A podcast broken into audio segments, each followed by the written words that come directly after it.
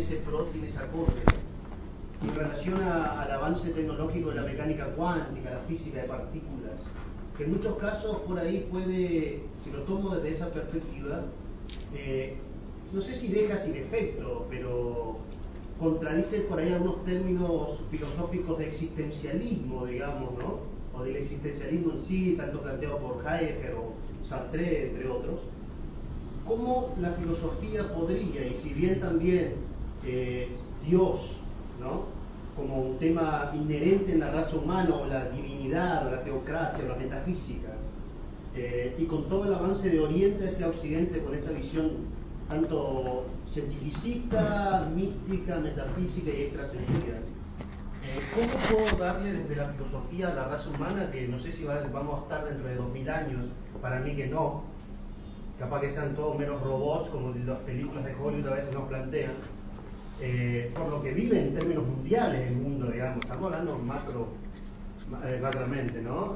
Eh, ¿Cómo la filosofía puede traerle, obviamente no le va a traer una solución, trae angustias, pero puede hacer que el hombre pueda replantearse, no sé si llamarlo un vivir bien, porque no hay un bien y un mal definido, digamos, pero porque también hay un nihilismo, también hay un Yo creo, eh, muy fuerte. te digo por dónde, veo a dónde vas, digamos.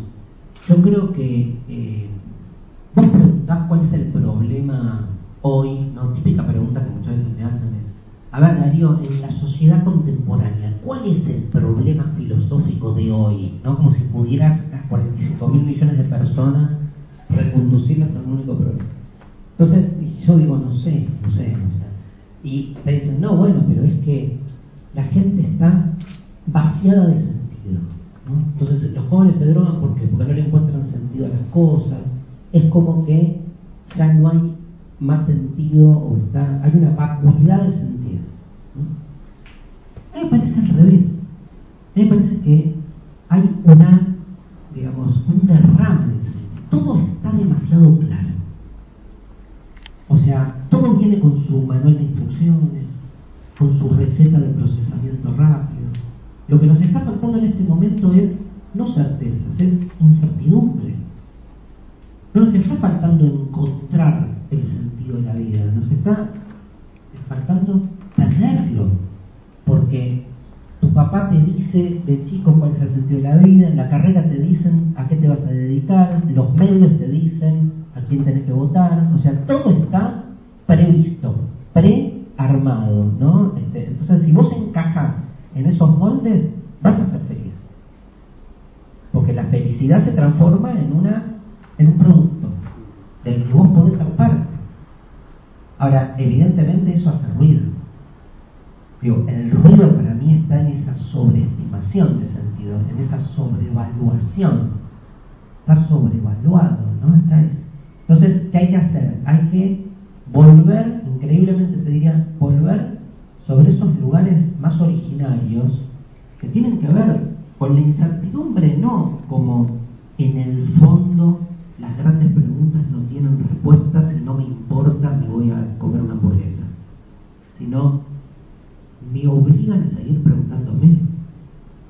En ese la angustia existencial es creativa y saludable, no la angustia de tu hijo no vuelve en la noche, te angustias, nada. Eso no tiene nada de saludable.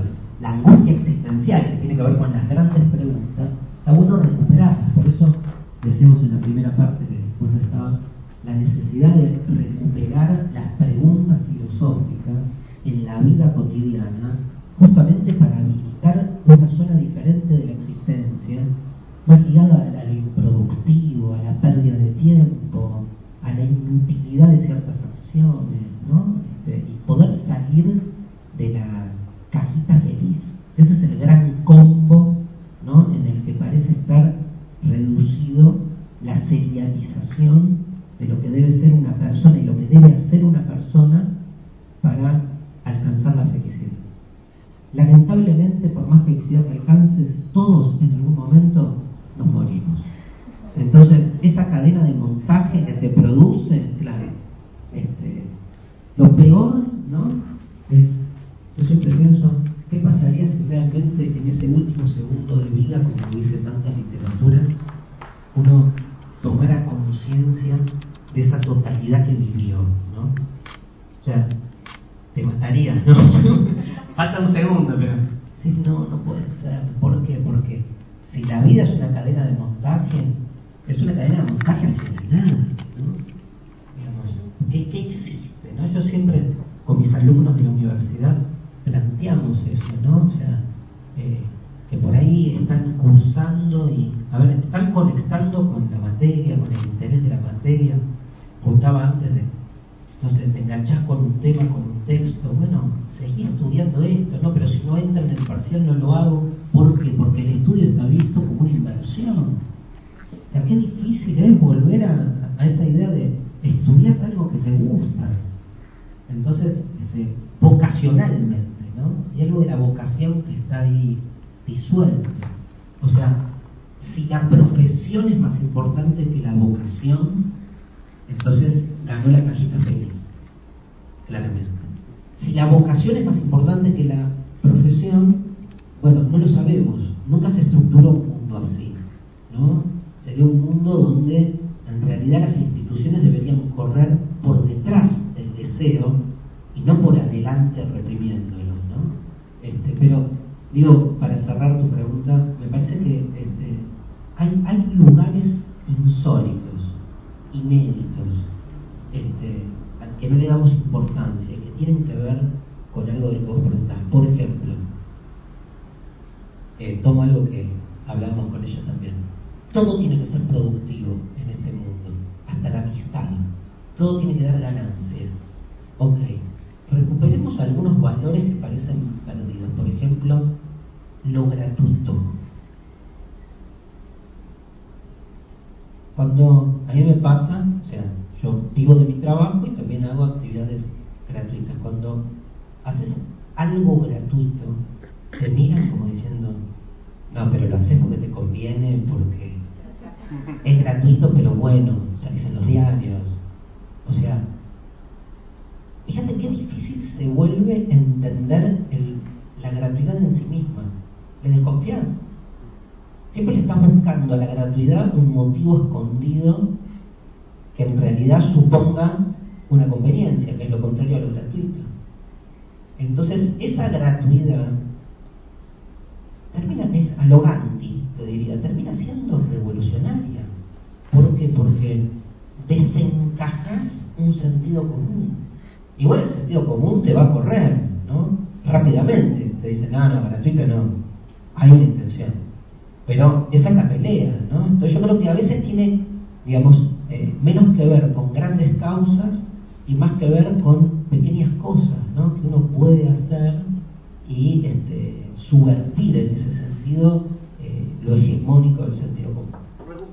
Un detalle sobre esa pregunta, recuperando esos, esos valores que por ahí se han perdido la gratuidad en este ejemplo, por ejemplo. Entonces ha habido, quizá, no sé si es el avance del nihilismo o antes o, o después, o mucho cientificismo, una pérdida de valores absolutos que puedan darle sentido, fuera de la cajita feliz, que la cajita feliz está implementada como un sistema mundial que en realidad regula a la masa como si fuésemos ganado, ¿no? y nos predispone a lo que ellos realmente quieren lograr de nosotros. Ahora, ¿Y no es eso el absoluto? es un absoluto sí. Es un absoluto. Sí yo creo que eh, la cajita feliz es un dispositivo que se viene desarrollando a lo largo de la historia, con diferentes este, formatos, ¿no? El formato actual eh, eh, no es, este, en ese sentido es diferente por su epocalidad a otros, pero reproduce una misma matriz. Para mí, yo le temo a los absolutos. Yo siempre que escucho un absoluto, veo siempre la mano de aquel que hace pasar su propio interés como si fuera absoluto. Entonces, digamos, le, desconfío a los absolutos. Eso es lo que me pasa y creo que la filosofía, en su historia, es el arte de justamente profanar todo absoluto. Me quedo con la frase de Nietzsche en ese sentido que dice, no hay hechos absolutos, sino interpretaciones. Y en la diversidad de las interpretaciones, en que todos nosotros estemos interpretando de manera diferente un hecho que no existe, porque no es más que la suma de las interpretaciones, ahí habita la democracia. Digo, no hay peor enemigo para la democracia que el absoluto. Porque si alguien está convencido que tiene acceso al absoluto y vos pensás diferente, no hay democracia. Vos vas o en cana, o vas a un psiquiátrico, ¿sí? o te vas, claro.